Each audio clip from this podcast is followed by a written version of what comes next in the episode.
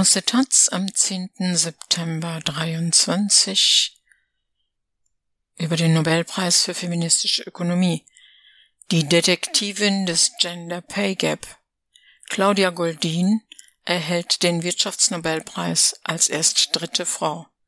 Die US-Ökonomin hat erforscht, wieso Männer besser bezahlt werden. Der Beitrag ist von Kai Schöneberg.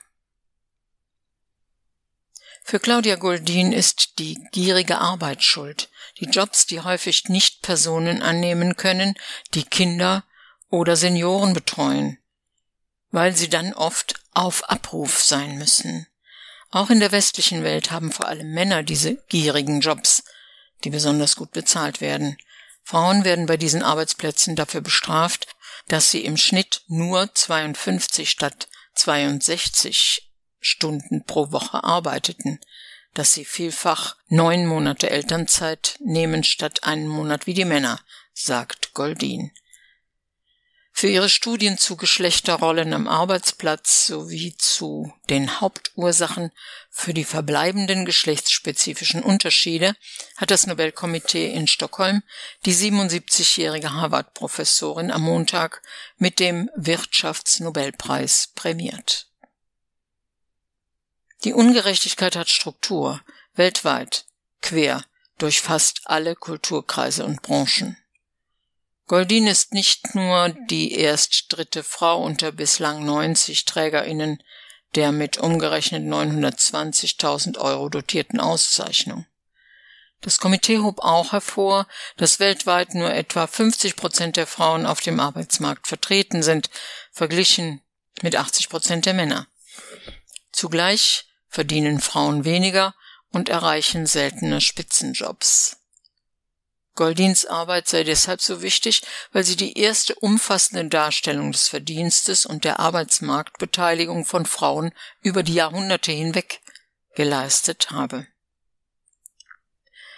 Goldin habe dafür die Archive durchforstet, erklärte die Jury weiter. Sie hat etwas untersucht, was viele Menschen, zum Beispiel viele Historiker, vorher einfach nicht untersucht haben, weil sie nicht glaubten, dass diese Daten existieren, sagte Randi Hjalmarsson, Mitglied des Nobelkomitees.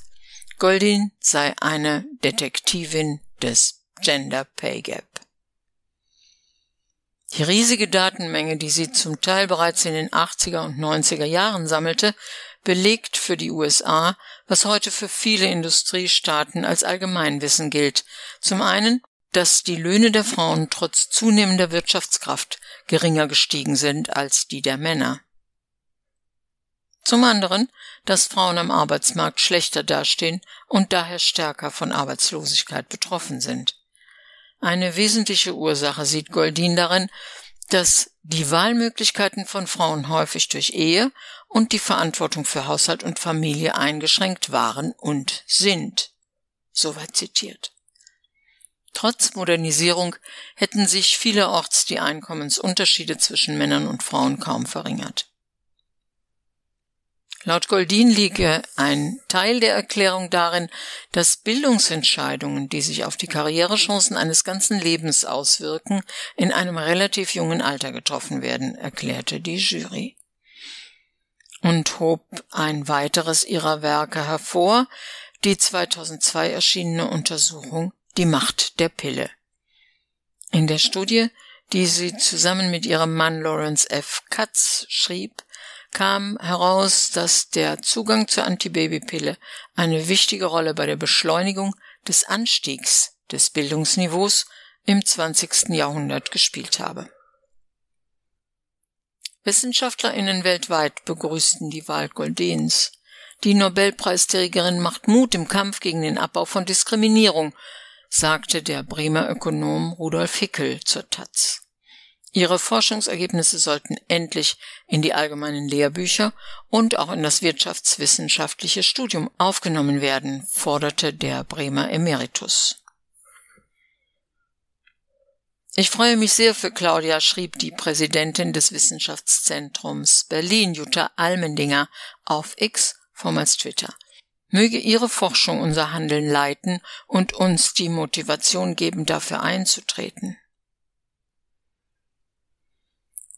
In kaum einem vergleichbaren Land sei die Lohnlücke zwischen Mann und Frau mit im Schnitt 18 Prozent so groß wie in Deutschland, sagte der Präsident des Deutschen Instituts für Wirtschaftsforschung Marcel Fratscher. Der Preis für Goldin sollte ein Weckruf für Wirtschaft und Gesellschaft in Deutschland für mehr Chancengleichheit sein. Mangelnde Betreuung in Kitas und Schulen oder die überfälligen Reformen des Ehegattensplittings müssten angegangen werden. Der Wirtschaftsnobelpreis ist der einzige der Nobelpreise, der nicht auf das Testament von Dynamiterfinder und Preisstifter Alfred Nobel 1833 bis 1896 zurückgeht. Er wird erst seit Ende der 1960er Jahre von der schwedischen Reichsbank gestiftet und zählt somit nicht zu den klassischen Nobelpreisen